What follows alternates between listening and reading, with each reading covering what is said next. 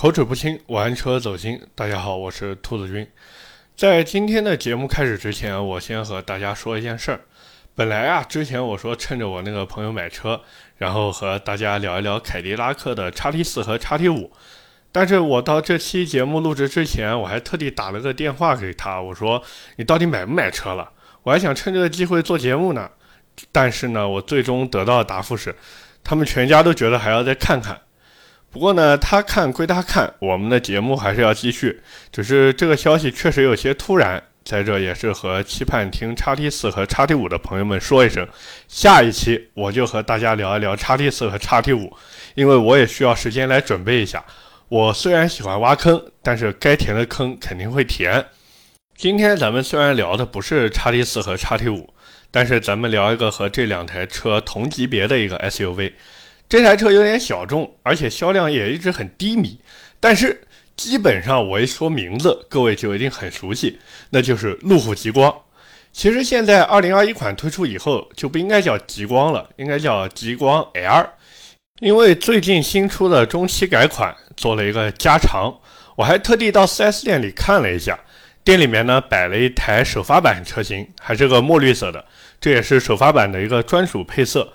也是趁着这个机会，我和大家好好聊一聊这台车。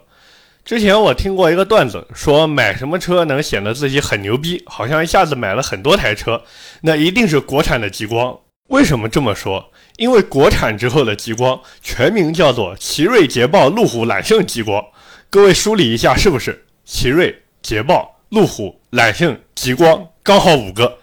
当然啊，段子归段子，我还是要表扬一下奇瑞。这次河南受灾之后，哪怕自己过得不是很好，也捐了很多钱和物资。要我说，其实奇瑞真的不用这么惨兮兮的，你们给经销商的利润空间留少一点不好吗？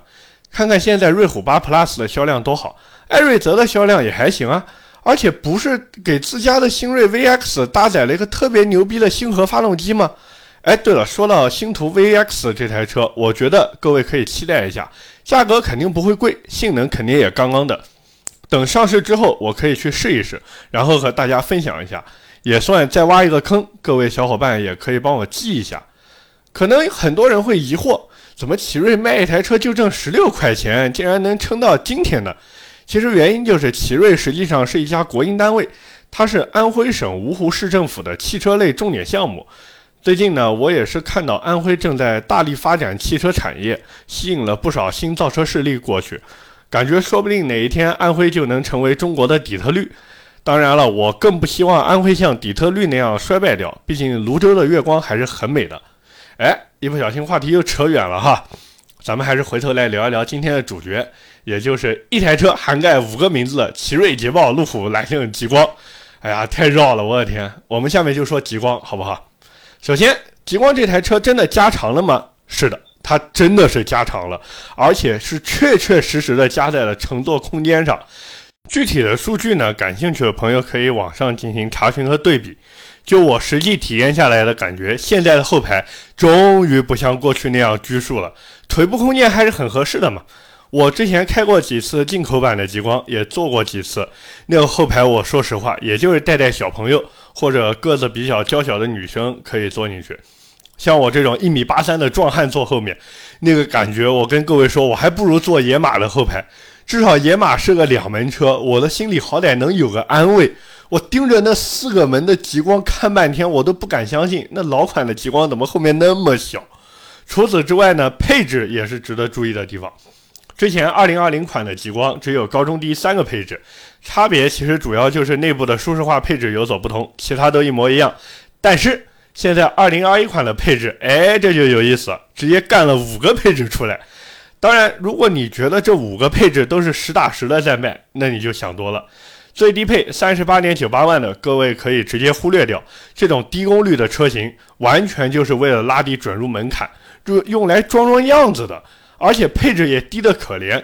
说白了，厂家就不想让你去买这个最低配。如果你的预算只够买最低配的极光，我劝你还不如看看旁边停着的发现神行。撇开这个最低配的车型不谈，剩下的其实就还有4个配置，动力系统都是一样的，249马力365牛米的 2.0T 高功率发动机，配上 9AT 变速箱，主要就是内部说实话配置有些细微的区别，但是总体差别不大。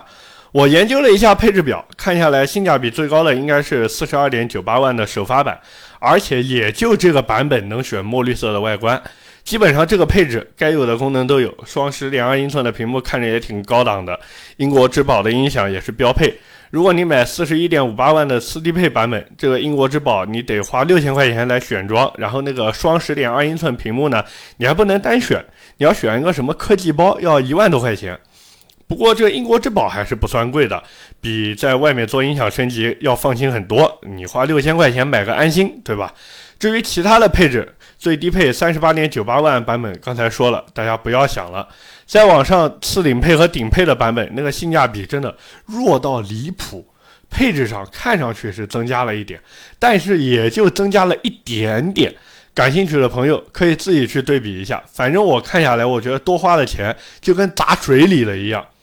同时我还是想吐槽一下路虎极光啊，你都定到了这个价格了，除了顶配之外的车型你连个真皮座椅都没有，我的天，你看看现在差不多尺寸的国产车，那内饰你想要多少真皮就给你多少真皮，他们恨不得连脚踏板都给你缝个真皮上去。你再看看极光那个仿皮的内饰，怎么都有些说不过去啊。接着我们来聊一聊这台车的价格，这也是不少朋友关心的问题。我特意多方的确认了一下，目前就是给出了10个点的优惠，算下来官方指导价其实就是你最终的落地价。但是呢 4S 店现在可以免除一些额外的费用，比如说什么上牌费啊、贷款手续费啊之类的。然后现在他们还有个贴息贷款，反正最多能贷 80%， 然后能最多贷5年，好像对5年。然后呢，它的利息基本上是在 3.5 个点左右啊，根据你的这个贷款时间和贷款金额来定，最高也就是 3.8 几，也不算特别贵，因为官方贴息了嘛。另外他们还会送5000块钱的油卡和2年4次小保养，啊，这还是比较划算的啊。如果你后期还想在 4S 店继续保养，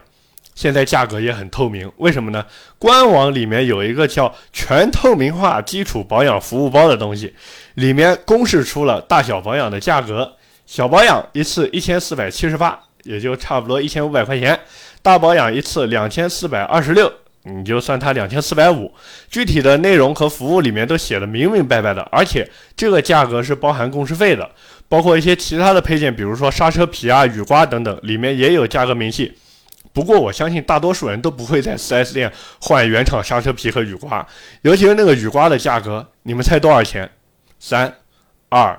1，我告诉大家，700多块钱！我的天，就这价格700多，我能买多少博士的雨刮回来？我用到这台车不开了，我这雨刮都不一定能用完呢。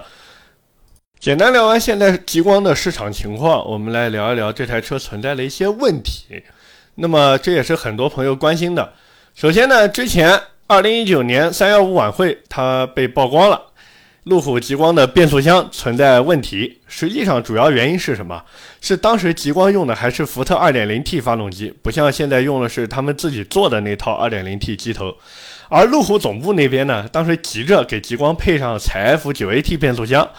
具体的匹配调教工作没有做好，最后导致变速箱出现大面积的问题发生。我每次回想到这件事的时候，我就觉得很迷。实际上我们都知道，路虎现在是印度塔塔公司的，就印度人每次做事那个磨叽的劲儿啊，跟你说一天弄完的事情，不拖个1个礼拜都已经算是老天开眼了。所以我之前很长一段时间都没想明白，为啥他们当时竟然会那么着急去给自己车子配上这个采 F 的 9AT。不过后来我想明白了，因为你问印度人一个问题，哪怕他自己表示同意，他都会摇着头跟你说 OK， 然后跟你嗯。所以我充分的怀疑当时是一个什么样的情况呢？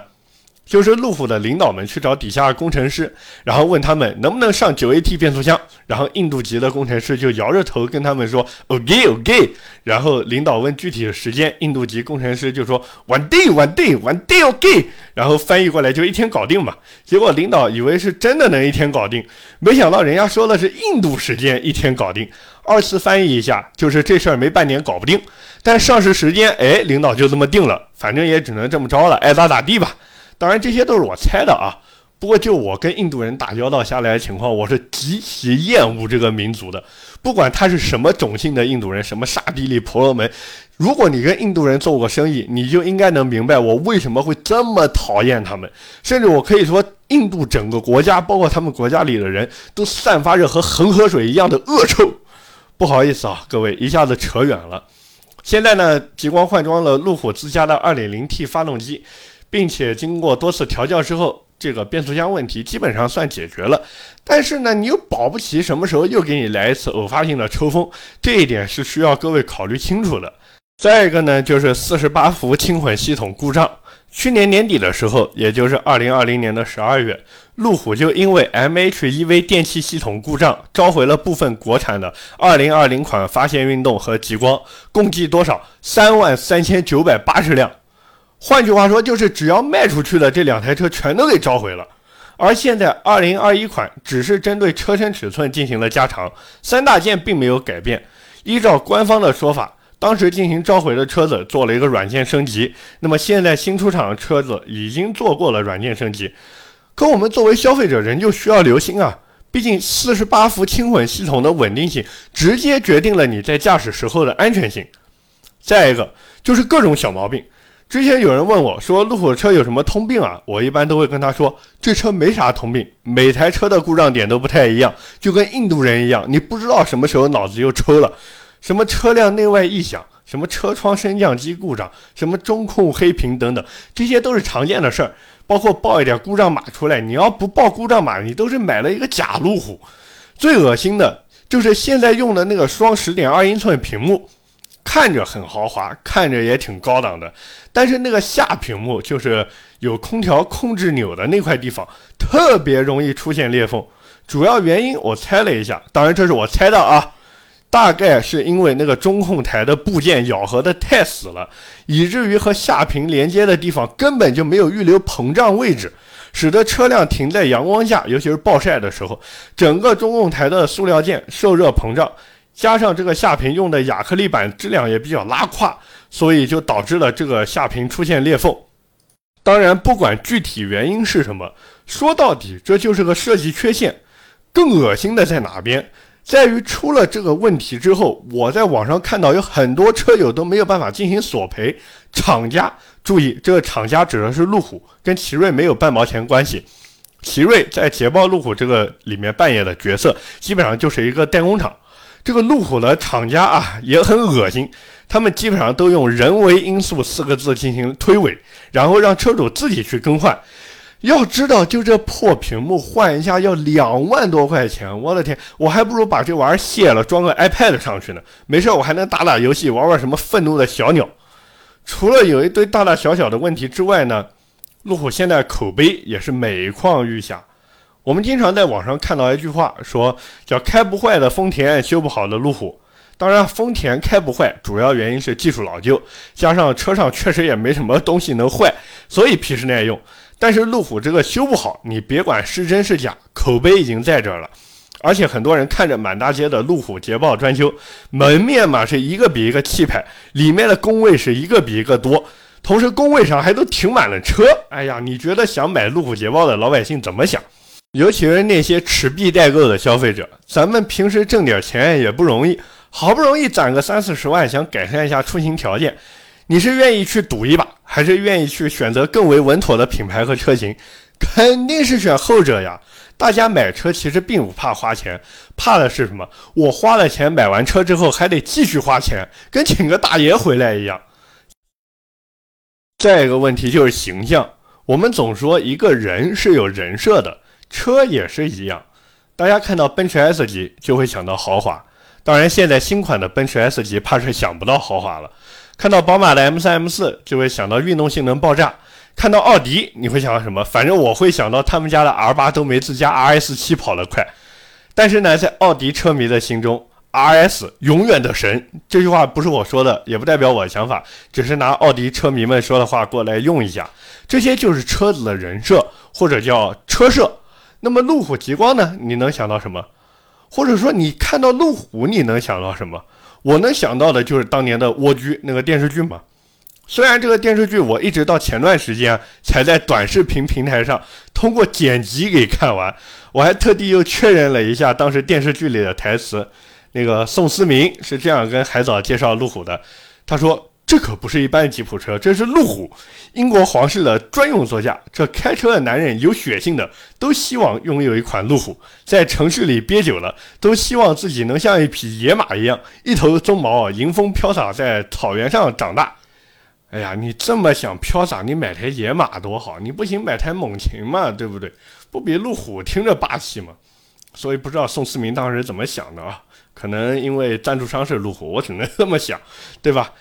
但是这个电视剧出来以后，路虎当时就火得不成样子。我好几个朋友当时为了买进口的极光啊，因为他们手头当时也比较拮据，哎，说拮据这个词好像有点凡尔赛啊，就是够不到大揽胜。然后那时候的极光不仅加价，而且还等了好久，这就是当时的盛况。但是现在呢，大揽胜那种我们不谈，就说发现神行和极光这两台已经国产，而且门槛也不算太高的路虎，你会想到什么？你会想到大揽胜吗？你会想到卫士吗？你不会，你只会想到这玩意儿价格低到爆炸，而且说不定买来以后还总要拖到修理厂去，这就是车社没有做好。我还特意看了一下现在新款极光的内部培训资料，他们对于自己的目标人群也是含糊不清。他们这么描述的，我给各位念一下啊。职业属性他们写了私营业主、创业者、公司白领和自由职业者。然后用车场景呢，他们写的是日常通勤、家人接送、聚会和自驾游。购买理由呢，他们写的是内外设计、品牌豪华和体验以及高科技配置。各位发现什么问题了吗？就是看上去说了一堆，实际上啥都没说。有意思的是，在这个文件里面还有一个叫客户关键词的东西，里面有一句话我觉得更能说明这台车的目标人群。他们是这么写的，叫冲动型买家，容易被外表所吸引。这句话我就不做解读了，各位可以在下方评论区说一说自己的想法。现在的极光啊，真的是挺尴尬的。自从国产化以后，当年全进口的调性已经没了，现在已经成了一个打折促销的国产车。你让那些本来还想买个极光去装装逼的人怎么想？他们会去看你这台车吗？不会。看看隔壁的奥迪多聪明，死活都不把 A5 做国产，哪怕现在价格已经顶到天上去了，照样有很多人想买。当然去不去买是一回事，想不想买又是另一回事。这就是奥迪聪明的地方，会玩调性。什么是调性？调性就是哪怕我买不起，我说这台车是我一个小目标，我都能像已经开上这台车并且停在了你的面前那样跟你吹上半天牛逼，然后你还觉得我有品位，这就是调性。而再看那些想要追求家用性的人，他们会去看路虎极光吗？哪怕是现在已经加长过的路虎极光，我相信肯定会有，但是数量绝对很少。为什么？现在路虎极光的价格摆在这儿，除非是真的等不及，而且特别喜欢这台车的人，才会着急忙慌的去买一台回家。大多数家用性消费者都是极其理智的，就像我刚才说的那样，他们不会也不敢去赌。哪怕你路虎现在拿着大喇叭满世界的去做广播，说我们现在已经没有小毛病啦，都没什么用，因为大家害怕自己的车子出问题。再一个因素呢，属于我瞎猜的，全当跟各位交流一下，就是当年的陆风X7，也就是和极光长得特别像的那台车，虽然最后路虎胜诉了，对吧？告他们抄袭然后赢了，但是有用吗？没有用啊！买路虎的人图的是什么？图的是腔调啊，图的就是那种众人皆醉我独醒的高级感。他们恨不得车里一直坐着一个英国的管家，一口纯正的伦敦腔，有事没事就来一句 May I help you， 然后再帮你拿出冰镇好的糖贝里浓，倒入号称有9杯中劳斯莱斯之名的10杯克勒香槟杯，然后再打开车机放一首 DJ 土嗨版的《月亮之上》。现在一个陆风X7跳出来，你心里会怎么想？自己几十万买的极光啊，跟一台10来万的车长得差不多，反正我心里肯定会不舒服。就像某些名媛化了一下午的妆，攒了大半年的钱，去了一次高级餐厅，结果发现隔壁大排档里面卖的东西和他吃的也差不多，甚至餐厅里的装修也差不多，价格只要高级餐厅的1/10，无非就是把鲍鱼换成了素鲍鱼，鱼翅换成了素鱼翅。你觉得梅园心里面会怎么想，对吧？更别说之前有的梅园啊，去了一次那个上海的一个高级餐厅里面，对吧？看人家穿着背心裤衩去吃饭，都要拍个照发上网，结果被人疯狂嘲笑。哎呀，说人家只是下楼吃顿便饭，你是真当回事啊！真的是，有时候看看网上这些梅园们也挺不容易的，明明自己手里面也没啥钱，还偏要去立人设，装作自己啊白富美那种样子。各位如果喜欢看这种东西的话，下个小红书就行了，里面真的是大型凡尔赛聚会现场。我反正看了一段时间，不知道的还以为咱们的人均 GDP 已经突破10万美金了，实际上去年2020年的人均 GDP 才刚刚突破1万美金。哎呀，真的太有意思了。所以回过头来看路虎极光这台车，哪怕现在做了加长，其实我感觉也没什么用，甚至可以说是徒劳。因为买极光的人想要的并不是所谓的实用性，他们要的是腔调，想要的是和别人不一样的感觉。你看之前的极光，哪怕不加长，该买的还是会去买。就像我经常跟朋友说的一句话一样，路虎不管是极光还是其他的车子，哪怕小毛病能少那么一点点，销量都能往上涨好多。如果品控做的再好一些，车子的稳定性我哪怕不要求你像保时捷或者什么其他那些品牌一样，你就跟奇瑞做的一样，我相信销量都不会这么惨，也不会要靠着揽胜和卫士这些车来疯狂续命。不过回头想一想，哎呀，自从路虎这个车国产以后啊，确实质量比进口要好很多，所以奇瑞真的功不可没。我们国家造车这个水平真的不知道比印度那帮哔哔哔哔，我人工消音一下，不知道比印度那帮人啊，可能算人吧，高到哪里去了，对吧？所以归根结底，路虎极光这台车我是真的不推荐大家去买，尤其是现在这个价格，指导价就是落地价，凭什么？就这价格你还想卖车？洗洗睡吧！哪天指导价打7折还能裸提的时候，你再过来喊我好不好？现在去买真的就是把钱砸到水里面去，而且连个新鲜感都体验不到。OK， 那么关于全新的路虎极光 L， 我们今天就聊到这里。下面是我们的留言互动环节。上一期的节目里啊，我们聊了10代思域，然后也提了一下11代思域。有一位叫喝口水就胖的听友留言说，我觉得下代改款可以啊，我周围很多人都是因为现款有鬼火属性，直接否决掉了。我当时给他回复，我说看来新思域又得大卖了。实际上上一期有的话我也有些忘记了，自己到底聊了还是没聊。就我看下来，其实我觉得11代思域的顺眼程度确实比现在10代思域来得好很多。10代思域真的有点太锋芒毕露了，那个造型设计的太夸张了，真的。所以如果是我自己的话，假如我真的想买思域，我可能真的会等第11代的车型出来。但是呢，怎么说呢，思域这个车我一直很期待他们什么时候能用上 AT 变速箱，因为本田自家其实并不是没有 AT 变速箱，他们的讴歌对吧，基本上用的都是 AT 的变速箱，那为什么不给思域用一下呢？包括自家雅阁为啥不给用呢？雅阁在海外是有10AT 变速箱的呀。所以我就觉得说，本田有时候你说它发动机好吧，确实挺好的，但是其他地方真的不提了。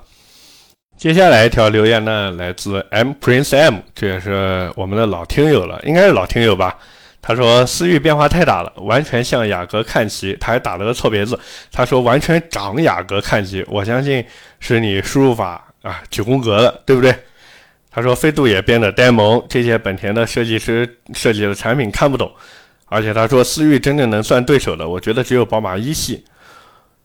怎么说呢，我觉得飞度这一代其实比 GK5 好看， GK5 也是跟思域一样有点太锋芒毕露了。现在的这一代飞度我到店里面去看了一下，包括那个来福将，哎呀，真的可爱的很，真的特别可爱，那个长得就很能切中我喜欢那种萌萌哒的那种感觉。只是唯一的遗憾呢，一个是配置太低，再一个呢没有了手动挡，哎呀，整体的可玩性太差了。还有你说思域能算对手的只有宝马一系，我觉得宝马一系啊现在属于自废武功，一个是迟迟没有新款上市嘛，还是用老的那一套内饰和外观设计，再一个它低配都是3缸加前驱版本嘛，只有顶配的 125i 才是一个 2.0T 四驱，还是个低功版的 2.0T， 确实有点自废武功的感觉。之前进口的后驱两厢那个宝马一起多香啊，除了 118i 那种不谈啊，你从 120i 这种 2.0T 的开始看，包括还有 2.0T 高功的 125i， 对吧，还有 M135i M140i， 我的天， 3.0T 直六那个动力那个操控，我去不谈了。我这么跟各位说吧，万驰赛道现在的圈速榜第一名好像还是那台135，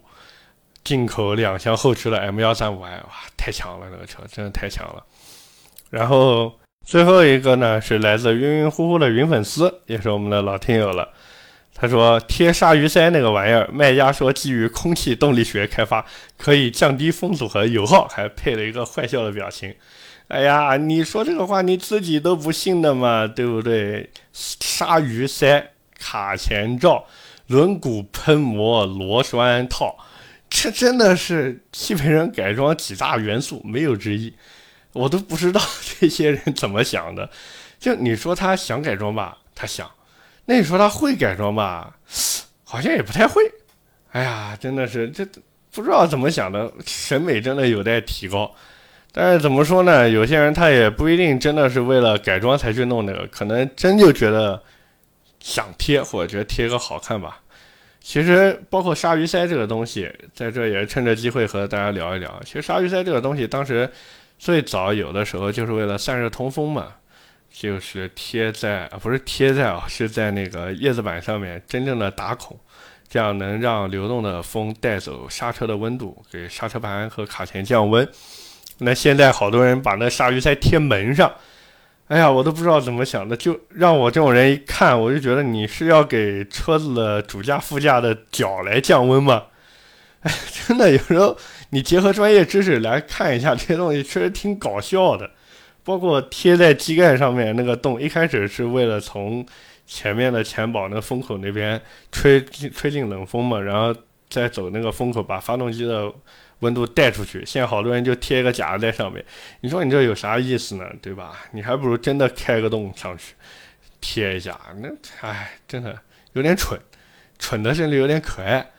那么各位如果想听什么内容或者什么车，也可以在下方进行留言，点赞、评论、转发是对主播最大的支持。我的节目会在每周二和每周四更新，如果你觉得我聊还行，可以点击订阅专辑，在第一时间收到节目更新的提示。我们下期接着聊，拜拜。